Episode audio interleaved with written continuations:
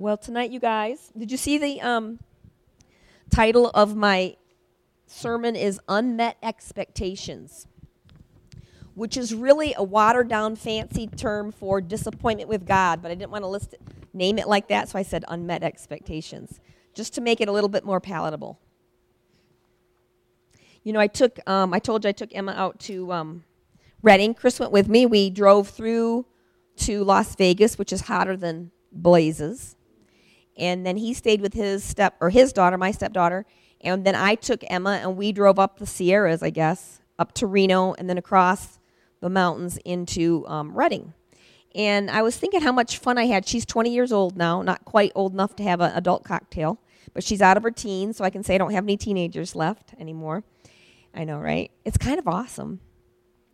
But the one thing that I was thinking about when I was kind of preparing this was, you know, this message that I'm going to talk about is not for um, it's, it's, a, it's a message for mature believers.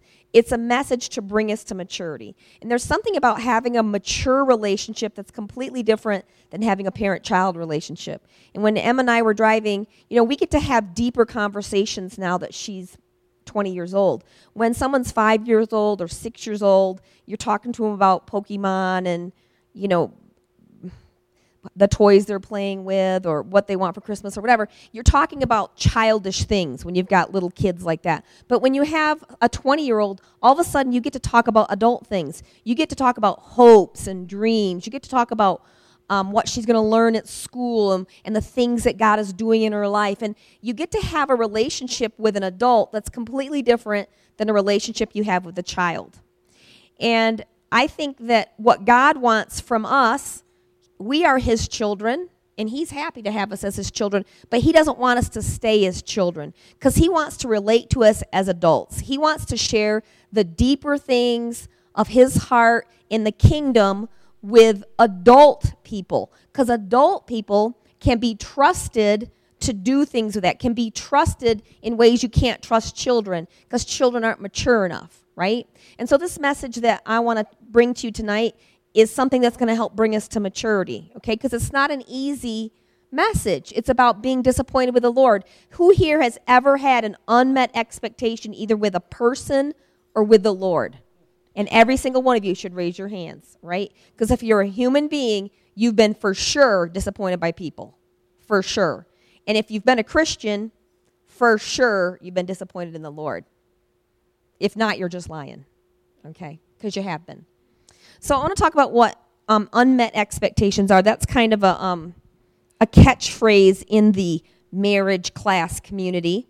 We always talk about unmet expectations. You know, a lot of marriage um, gurus will say that the things that people in marriages fight about are things like sex or communication or money. But really, all those things, hi, Stephanie, all those things are really unmet expectations about those three things. They're symptoms of a deeper issue.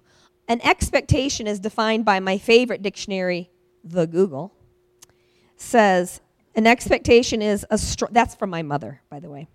An expectation is a strong belief that something will happen or be the case in the future. So we can define an unmet expectation as an unfulfilled belief or action. We want something to happen, we expect it to happen, and it doesn't, that's an unmet expectation.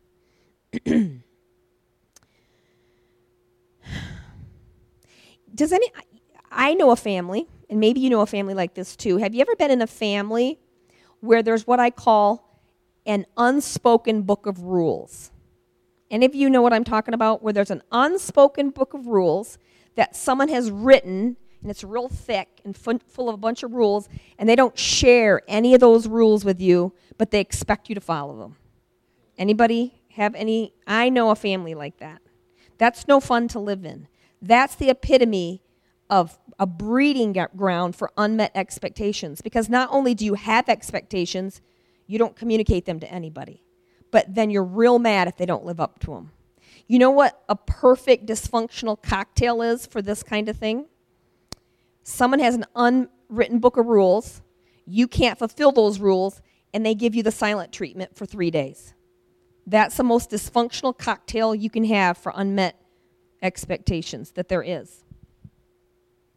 And I think, you know, where do our expe- expectations, where does the unwritten book of expectations come from anyway? Do you guys know? Oh, good. Thank you, Bob. So one of them would be your how you were raised, maybe your family history or wounds maybe that you acquired in life, right? Maybe you um, had some deep wounds or your, your parents didn't parent very well or they were a bad role model. Those are some expectations that maybe could be passed down, okay?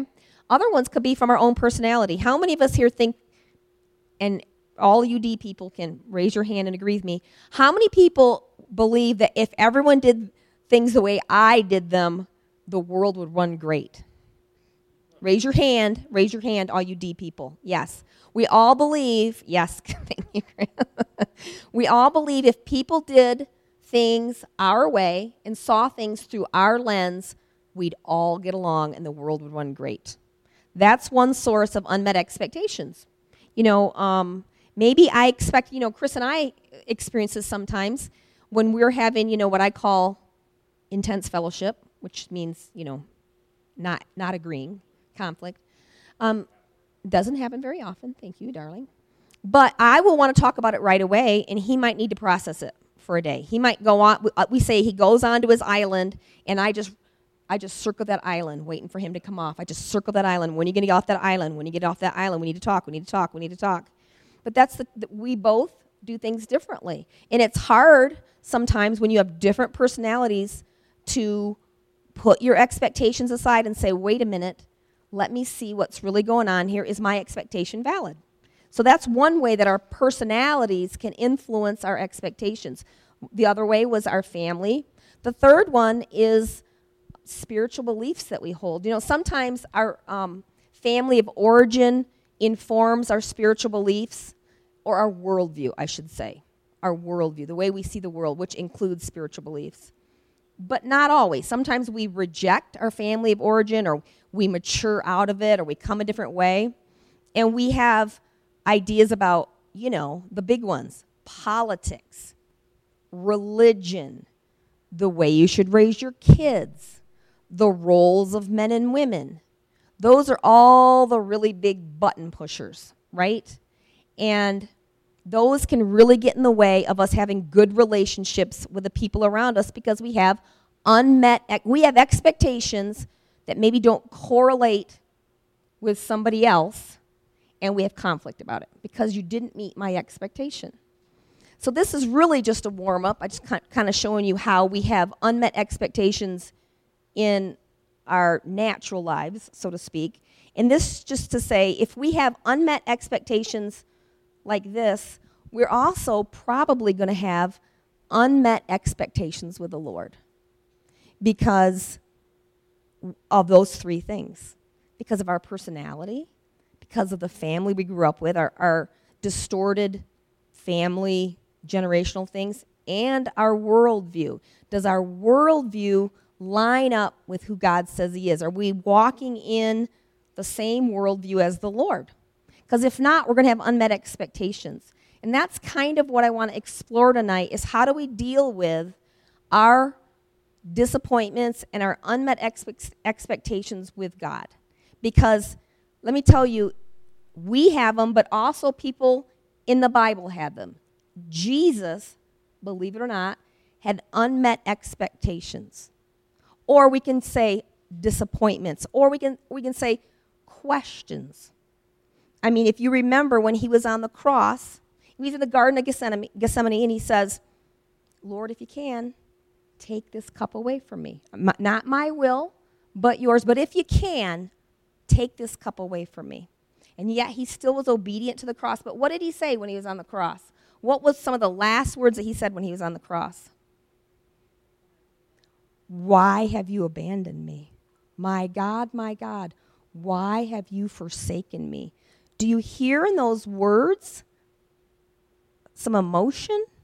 some where are you god? I didn't know it was going to work out this way and, and i'm not really sure what you're doing. Do you hear that maybe in that phrase at all? So if jesus had questions about what god was doing we get to have questions too We can have questions too. But we can also look for the answers to those questions and we can wrestle through them with the Lord to say, God, what are you doing in this situation that maybe I can't see? Or, Lord, what do I need to look at in my own life that's somehow getting in the way of what you want to do? And that's what I want to explore tonight, all right? I want to look at the life of John the Baptist, okay?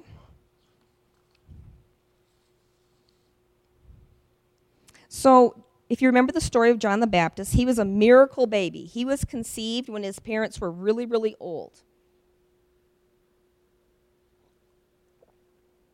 His um, father was serving, and an angel in the temple, and a, the angel came to him and said, You're going to have a son in your old age. And his father said, What are you talking about? I'm way too old for that. My wife is way too old for that. And the angel said, And now you'll be silent. that child is born. And so John was born under those very supernatural circumstances. And this is what the Bible says about John the Baptist. During the high priesthood of Ananias, Annas and Caiaphas, the word of God came to John, son of Zechariah, in the wilderness. He went into all the country around the Jordan, preaching a baptism of repentance for the forgiveness of sins, as it is written in the book of the words of Isaiah the prophet a voice of one calling in the wilderness, Prepare the way for the Lord. Make straight paths for him. Every valley shall be filled in, every mountain and hill made low, and crooked roads shall become straight, and rough ways smooth, and all people will see God's salvation. John said to the crowds coming out to be baptized by him, You brood of vipers, who warned you to flee from the coming wrath? Produce fruit in keeping with repentance, and do not begin to say to yourselves, We have Abraham as our father. For I tell you that out of these stones God can raise up children for, for Abraham. The axe, here's, here's classic John the Baptist. The axe is already at the root of the trees, and every tree that does not produce good fruit will be cut down and thrown into the fire. What does that sound like to you? A little bit of fire and brimstone to me. Does that sound like fire and brimstone to you? it goes on to say, he says, I baptize you with water, but one who is more powerful than I will come, the straps of whose sandals I am not worthy to untie. He will baptize you with the Holy Spirit and fire. His winnowing fork is in his hand to clear the threshing floor and to gather the wheat into the barn, and he will burn up the chaff with unquenchable fire. And with many other words, John exhorted the people and proclaimed the good news to them. Now, I just want to tell you something, you guys. When he's talking about the fork and the fire, that's not the fire of the Holy Spirit. That's the fire of judgment that he's talking about. That's not the good fire, that's the bad fire. All right. He John was a prophet who said, You need to repent. He was the this is an interesting point. John was the highest prophet of the Old Testament. Do you understand that? He was of the old covenant. John the Baptist was the highest order of prophet in the Old Testament, in the old covenant. He lived in an old covenant reality. And what he saw was we need to repent or punishment is going to happen. You know, um, and my mom's probably going to hear this on the podcast, but I'm going to say it anyway. When I was a little girl, and this is how my mom was raised, bless her heart. When I was a little girl, um, I used to go to my mom's house for like Thanksgiving, or my, my grandpa's house where my mom used to live for Thanksgiving and, and holidays and stuff like that. He lived in um, Hillsdale, Michigan, and where Hillsdale College is, if you ever heard of it. And we would go there, and he would get a flannel board out. You know those old flannel boards they had at church? A flannel board. And he'd have little people, and he'd have the flames of hell on the flannel board, and the people would be dancing on the flames of hell. And this was his, his evangelistic tool. This was what he used to share the gospel was the flannel board hell picture with the little people dancing on it. And when, so when people, I went, I was talking to Lindy, and we always laugh about this because Lindy is really big into um, fire of God and the Holy Spirit and stuff like that. And so she had, she had a picture of some kind of fiery thing in her office, and I looked at that one day and I said, Oh, why do you have the picture of hell inside your office? She goes, That's not hell. She goes, That's the fire of God. I'm like, Oh, I only associate fire with hell because of my flannel board experience when I was like 10 years old. And you know what? That's how my mom grew up. That was not good for her. That's not good for anybody. But that's what my mom grew up with is a John the Baptist kind of mentality, if you will. So here's John the Baptist. He's he's a fiery man. He was he was designated before he was born as a man who was going to call out and prepare the way for Jesus. He had a destiny on him to, to call the people to repentance and prepare a way for Jesus. And so he was crazy. Like he was out in the desert, what was it? Camel hair, camel hair belt, eating locusts, which are grasshoppers, you guys, and honey, long hair, probably all matted and like twisted like they do with the dreads and stuff like that, right? And he lived out in the desert, and that's where he did his ministry. And people would come to see him, and he would baptize them in the Jordan River for the repentance of sin. So along comes Jesus, and he sees Jesus, and he, Jesus comes to him, and he's like, Whoa, wait a minute. You're the one you're the one. I'm not worthy to untie your sandals. Why are you coming to me? You should be baptizing me. Why am I baptizing you? So he had a recognition that this was Jesus, right? And Jesus like, nope, we need to do it this way. This is the fulfillment of everything. You need to baptize me. Jesus is baptized by John. And immediately we see the heavens open and God descends, the Holy Spirit descends on Jesus. And there's a supernatural moment right there where John recognizes Jesus and he says, "Oh my gosh, I am not I'm not worthy. You should be baptizing me." Yet, down the road, you guys, what happens to John the Baptist? Pardon me? Yes. What happens is he speaks up because now remember John John is the highest of the Old Testament prophets. What do Old Testament prophets do? They call out sin. They call out sin. And they stand and say, You're in sin. Repent. You're in sin. You know, John's going to live up to that moniker. He's going to live up to that. And he calls out Herod and he says, You should not be taking your brother's wife as your wife. That is not right. You should not be doing that. And promptly, John was put in jail. And now John is in jail. And he's waiting to see if he's going to live or die.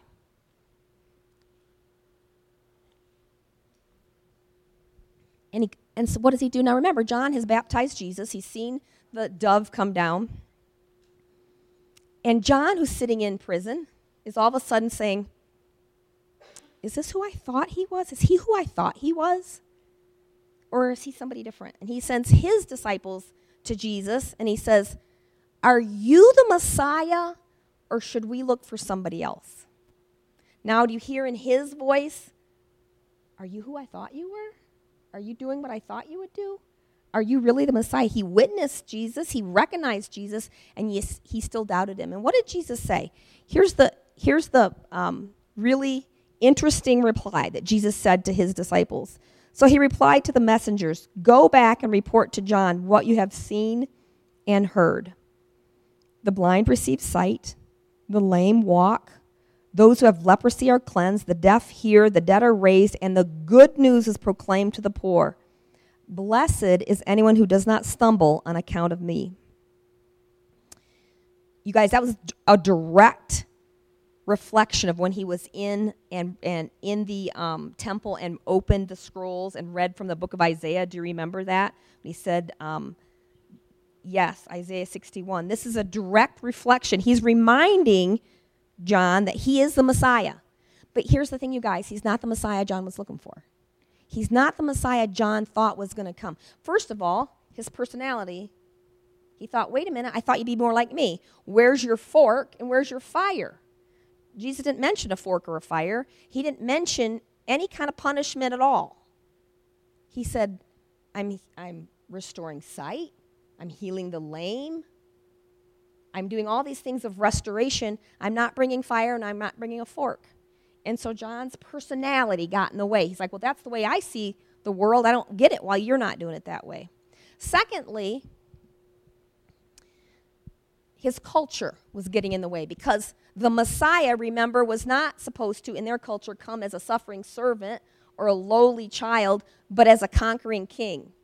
Everybody in that culture thought when the Messiah comes, we'll be set free. No longer under the chains of the Romans. No longer are we going to be just oppressed. We're going to rise up and take our rightful role in the world. That's who our Messiah is going to be. Did Jesus talk about a throne? Did he talk about anything like that? No. That's not the kind of kingdom he came to establish. Those did not fit John's expectations, or really the Pharisees' expectations at all, right? And thirdly, John's worldview got in the way.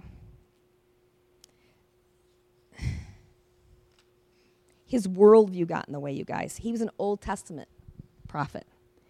And what he didn't understand, but we understand because we look back on it, he was the man, he was the patan, handing it to Jesus, say, and now I get to usher in and I get to see the new covenant come to life.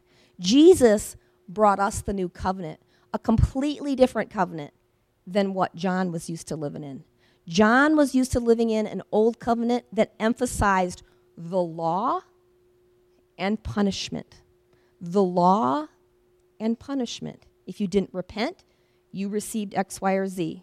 That was the Old Testament. But now the new covenant is being birthed. The new covenant is coming. We have to, with John, shift our paradigm to be a new covenant paradigm if we're not living in a new covenant paradigm. And that, you guys, is the key to disappointment with God.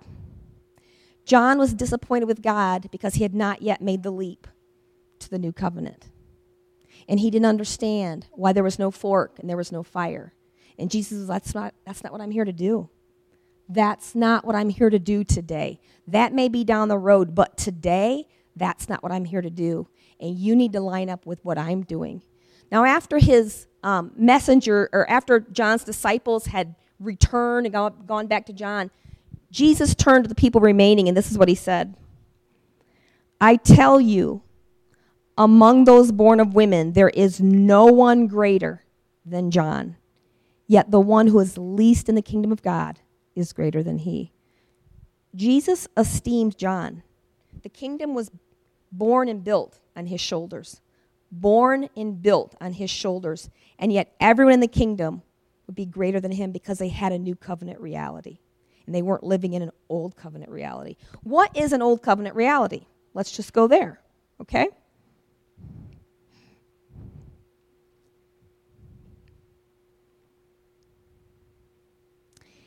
An old covenant reality, I think, can be summed up in a couple different ways.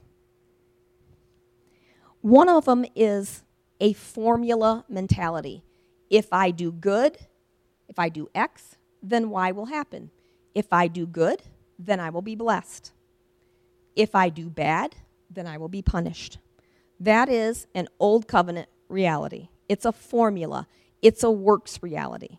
Okay? You can tell for sure if you've been raised in an old covenant family system, if there's more negativity, criticism, and judgment in your family than out in the world. You'll know you've been raised in an old covenant mentality. Here's the thing, you guys. If we're going to grow and become mature as Christians, because here's, we want to relate to God as an adult not as a child. We want the deeper things of the Lord. We want Him to whisper His secrets to us because He can trust our maturity, because we can go to the deep places with Him. We're going to have to put off the things of the old covenant and take up the things of the new covenant because that's where God's at. God's not in the old covenant, He's not living back here in the old covenant. He's moved on from the old covenant. See, the covenants, look at them like two chapters of one book, all right? Here's your whole book. The whole book's been written from the beginning to the end. The whole book's been written. The first half is about the old covenant, and it's about God saying, I'm going to redeem you. I make a promise to you. I'm going to redeem this situation. You wait and see how I turn it out for you. I'm going to give you covenant after covenant after covenant that's going to point to a fulfilling covenant yet to come. That's the old covenant. The new covenant is the, is the chapters that say, and here's the fulfillment. And here's the fulfillment. And look how it's been fulfilled here. And look how it's been fulfilled here. This is the chapter of the book that God is working in today and that we're in today. If we want to be friends of God, if we want to be mature, we got to move from the old covenant, the old chapters, into the new chapters. We got to get with the program, all right? What happens is we forget sometimes, or we don't know, or we don't recognize that we're stuck back here in the old covenant. We're stuck back in a punishment mentality. Anybody here in a punishment mentality? Nobody? Yes? No? Used to be?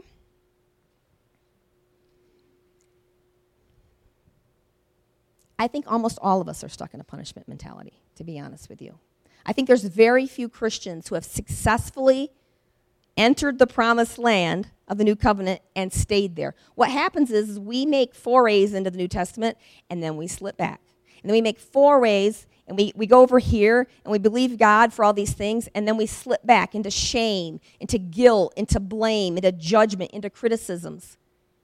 And then we'll slip back over here and we go back, we waffle back and forth between the two covenants. And if we're going to figure out what we're supposed to do and where we're supposed to go, we've got to plant our feet firmly in this new land, in the land of the new covenant. Do you follow me? Do you believe me? Yes or no? Mostly you believe me? What happens? Because here's what happens when we choose the new covenant,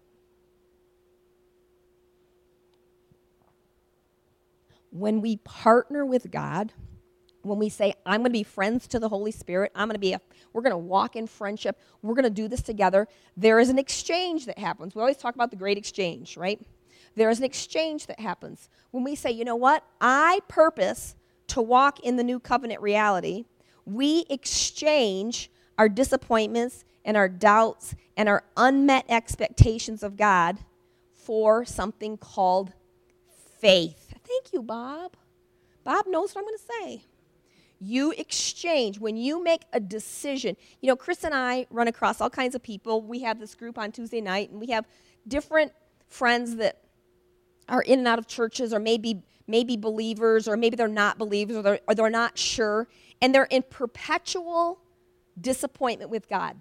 They're perpetually disappointed with what God has not done in their lives. God has not given them money. God has not healed them. God is not whatever, give them a better job. God is perpetually disappointing them. And what I want to I can't give them what they need. What they need is faith. What they need is to make a decision. This is God. I choose to partner with God, and therefore I take on all the benefits of faith. Let me tell you what faith can do for you guys. This is what faith does. Faith says, I can trust him to know the beginning from the end when I don't understand the middle parts. Because you know what? He wrote the beginning, he wrote the end. The whole book's been written. We don't need to worry about the end. It's already been written. So now why do we have to worry about the middle parts? We may not understand the middle parts, but we know the end. We get to have faith in the end result. I get to trust and believe that I'm going to see the goodness of the Lord in the land of the living in the land of the living, I'm going to see the goodness of the Lord. That's what faith says to us. Faith says, goodness and mercy will follow me all the days of my life. Faith says, favor is the filter that I'm going to look at all my battles through. Every single battle I look at is going to go through the filter of faith because that's what I choose to believe. Because my expectations now are anchored in a new covenant reality, not in an old covenant reality.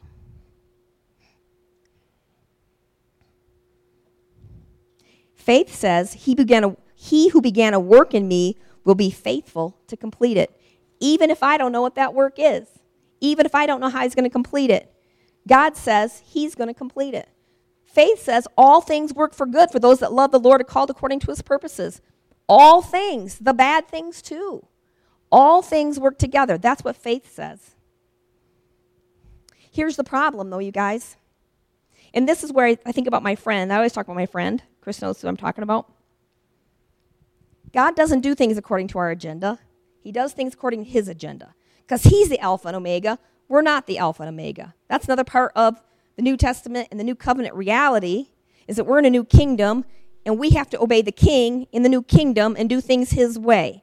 And that means we got to take the self out of our own agenda. A lot of times our unmet expectations and our disappointments with the Lord come from the fact that we want thing, our things, we want things our way right now. I don't want to have to suffer this. I don't want to have to suffer that. I want you to deliver me today, right now, and I don't want to have to hurt at all. But here's the thing God doesn't do things according to our agenda, He does things according to His agenda. And that's a truth we got to get a hold of.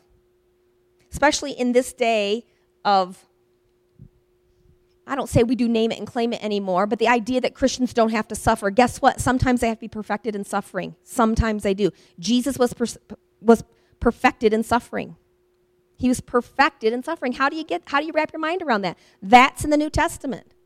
We have to understand that. That's part of our our disappointment with God. We have to realign to the new covenant. The other thing is you guys have to make make up your mind is what you're going to do with disappointments. Because here's the thing. God uses our greatest disappointments with him to build up our faith. The devil uses our greatest disappointments with God to tear down our faith. So we have a choice to make. How are we going to operate when disappointments come our way? See, this is a message for mature people, not for the, not for the babies, right? And we're all going to go to maturity. So we have a decision when disappointment comes our way, when life doesn't turn out the way we want it to turn out, how are we going to grapple with it? How are we going to let it turn us to God instead of tear us away from God? That's a choice that we get to make. We can either go deeper with the Lord in our disappointments or we can fall away. But I'm telling you right now, if you are concerned about any kind of joy in this life, you want to go further with the Lord, even if you don't know what it looks like. And I think that's a scary thing for all of us. I don't know about you, but I'm scared about the unknown. Sometimes I'm scared about the future. I don't know what the future holds. It's scary to me. But I would rather have faith in God that he knows what he's doing from the end to the beginning, than let the devil steal me away, steal it away, and give me anxiety about that. Am I right? No matter what, the best thing for me is to choose God every single day of the week. Every single day of the week, I'm going to choose God, even when I don't understand what He's doing. And I'm going to encourage you to do the same thing. I'm going to encourage you to use your disappointments to push you to God and to wrestle with Him with what He's doing, but to have faith that what He's doing is for your good and for the kingdom. He's always about the kingdom, you guys. He's building up the kingdom. But the cool thing is, you're never left out of the kingdom. You're part of the kingdom. Every single one of you is part of the kingdom, and you're an important, integral part of it, and He doesn't want to leave you behind. He wants to partner with you. So don't ever think you're not important because you are important. But he's, he's doing a lot of things at one time. Bob always says God is the ultimate multitasker. He's working on you and you and you and you and you all at the same time. And we don't see all the moving pieces, but we get to have faith that He knows what He's doing. So part of your disappointment with the Lord is saying, I don't know what you're doing, but I have faith that you are a good God. Because here's what the enemy is going to try to do the number one thing the enemy wants to do is to trick you that God is not good. That he's an old that you're stuck in the old covenant and you always will be, and you're not good enough. And oh, by the way, God's out to punish you. God's out to punish you. That's the lie of the enemy. And I'm here to tell you if you're going to walk in any kind of victory in this world, any kind of destiny in this world, you're going to get in the New Testament, in the New Covenant, you're going to stay in the New Covenant, and you're going to turn your face, face, face to God, and you're going to say, I have faith in what you're doing, even when I cannot see it, even when I don't know it. I want to wrap up with this really cool, um, I want you to all stand because I'm on fire right now. This is, this is Ephesians 3 16 through 22. This is a fantastic thing to end with. It's like a benediction. I pray, this is Paul. I pray that out of his glorious riches he may strengthen you with the power through his spirit in your inner being, so that Christ may dwell in your hearts through faith. And I pray that you, being rooted and established in love, may have power, together with all the Lord's holy people, to grasp how wide and long and high and deep is the love of Christ, and to know this love that surpasses knowledge, that you may be filled to the measure of the fullness of God. Now to him who is able to do immeasurably more than all we ask or imagine, according to his power that has worked within us, to him be the glory in the church and in Christ Jesus throughout all the generations, forever and ever. Amen. Isn't that the best prayer? That is the end of my sermon, you guys.